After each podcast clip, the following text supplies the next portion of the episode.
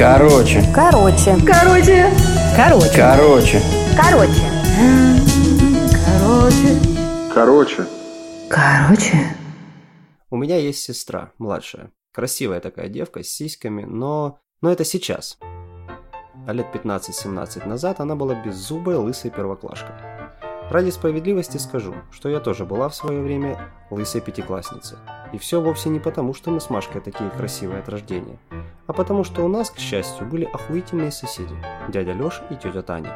И трое их детей. Тетя Таня с дядя Лешей были охуеть какие профессионалы в плане бухары, а их дети были самыми вшивыми детьми на свете. В прямом смысле. В общем, в один прекрасный день мы с Машкой повстречали эту удалую троицу возле песочницы, куда вшивые дети регулярно наведывались с целью выкопать там вклад, и неосторожно обозвали их пиздюками, за что и поплатились. Завязалась потасовка, в результате которой соседские дети отпиздили нас с Машей своими лопатками и наградили нас вшами. Пиздюли мы соседям еще бы простили, но вот вшей хуй. Ибо наша мама, недолго думая, тупо побрила меня и сестру на лысо. Ну, почти на лысо. Так, газончик какой-то оставила для чисто поржать. Я, например, стала ходить в школу в платочке. За это получила в классе погоняла баба Зина. А Машаня вообще получила психологическую травму, когда улыбнулась в зеркало своему лысому и беззубому отражению. В общем, вся эта предыстория была рассказана для того, чтобы сказать вам, Машаня с горя записалась в секцию карате. Ну, типа, раз уж я уебище, то буду хотя бы сильным и ловким уебищем. Наш папа был только рад такому повороту, потому что всегда мечтал о сыне, а наплодил бабский батальон. С горя он пристрастился к алкоголю, за каким-то хуем отдал меня в кружок мягкой игрушки и бросил пить, когда увидел, какого я сшила зайчонка из старых папиных трусов. Но это другая история. А сейчас я говорю не об этом. В общем, папа с огромной радостью начал водить Машку на занятия, шить ей всякие кимоно и перестал постоянно отдавать меня в танцевальные и музыкальные школы. Поняв наконец-то, что за 50 рублей в месяц я научилась танцевать только гопак и мазурку, и как-то хуево. Тренерами у Маши были мужик и баба, муж и жена. Мужик тренировал пацанов, а жена его, соответственно, страшных девок, вроде Машки. С виду приличные такие люди, каратисты, хуё-моё, уважаемые люди, но как мы фатально ошибались. Однажды папа пришел домой после Машкиной тренировки, задумчивым и пьяным. Он погладил меня по лысине, многозначительно посмотрев на потолок и сказал Блять.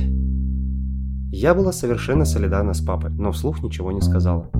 Папа вздохнул, перевел взгляд на меня, постучал мне пальцем по плешке, чижик-пыжик и добавил. «Скоро мы все умрем». «Ты пропил всю зарплату?» Выскочила мама в прихожую, и в воздухе запахло грозой. «Нам будет нечего жрать?» «Отнюдь». Папа убрал руку с моей головы и вытер ее о пиджак. «Как ты меркантильна, Татьяна! Все б тебе только пожрать! А ведь скоро конец света! Дети мои, подумайте об этом! Настанет Царствие Божье! А в рай попадут только 14 тысяч человек! Что вы сделали для того, чтобы попасть в число избранных?» Повисла благостная пауза, после чего мама коротко всхлипнула и почернела лицом. «Дети, я с прискорбием хочу вам сказать, что ваш отец допился до черта. Попрощайтесь с папой. Он едет жить в желтый дом. Не вводи дочерей наших в заблуждение, нерадивая ты дура. Папа поднял вверх указательный палец и наставительно сказал. Я познал истину и проникся благостью. Теперь ее познаете и вы. Дети, все гораздо хуже. Ваш папа начал нюхать клей. Вынесла вердикт моя мама и заплакала. Вот так наша семья начала посещать собрания для пизданутых людей, называющих себя свидетелями Иеговы, под предводительством Машиных тренеров. Теперь каждую субботу вместо мультика «Денвер. Последний динозавр» нас с Машкой наряжали в парадно-выгребные сапожки, делали нам ровный пробор посередине лысины и везли в какие-то ебеня на собрания. Там мы пели песню «О боже, наш отец нежный, ты даришь нам радость и тепло, а мы ликуем и веселимся, потому что скоро сдохнем и увидим твое доброе лицо» под музыку, которую заряжал в магнитофон Машкин тренер Игорь. А еще мы по очереди читали в микрофон какую-то книжку, где на каждой странице нарисованы счастливые имбецилы, вроде тех, которые изображены на пакетах соках «Моя семья». Такие розовые, тупые, и все зачем-то держат в руках по. Странное представление о загробной жизни. Хочется заметить, я, если чё, мечтала после смерти воспарить к небесам, сесть на облако и целую вечность харкать на головы своим врагам. А оказывается, после смерти мне сразу дадут овцу, и я должна буду хуй знает сколько времени таскать ее повсюду с собой и улыбаться. В рай попадать сразу расхотелось. Но мои родители почему-то очень пожелали туда попасть, продолжали таскать меня и Машку на заседания шизофреников и строго смотрели за тем, чтобы мы с Машкой обязательно пели божественные песни. И это не все. Каждую среду и пятницу оба тренера приходили к нам домой и два часа читали нам Библию, а потом задавали вопросы, на которые никто не знал ответа. Ну, типа, зачем Иаков жестоко отпиздил своего сына, который схавал сраную сливу из чужого сада, а Бог Иакова наградил его и взял его в рай. Ну и как на это отвечать, если я все два часа смотрела в окно и думала о том, что я скоро вырасту и сдам обоих родителей в дурку. Мама с папой гневались на мою нерадивость и заставляли еще два часа читать жития святого Пантелеймона. Короче, от своих родителей я такой хуйни не ожидала. И мы с Машкой уже потихоньку начали пиздить хлеб и баранки и делать продуктовый запас, чтобы свалить нахуй из дома куда-нибудь в Африку. А однажды ко мне пришла подруга Юлька. И пришла, как назло, в среду. «Привет, лысая девочка!» – заорала она с порога. «Пойдем гулять. Возле седьмого дома мужик дрочит стоит. Можно сходить поржать». «Здравствуй, Юленька».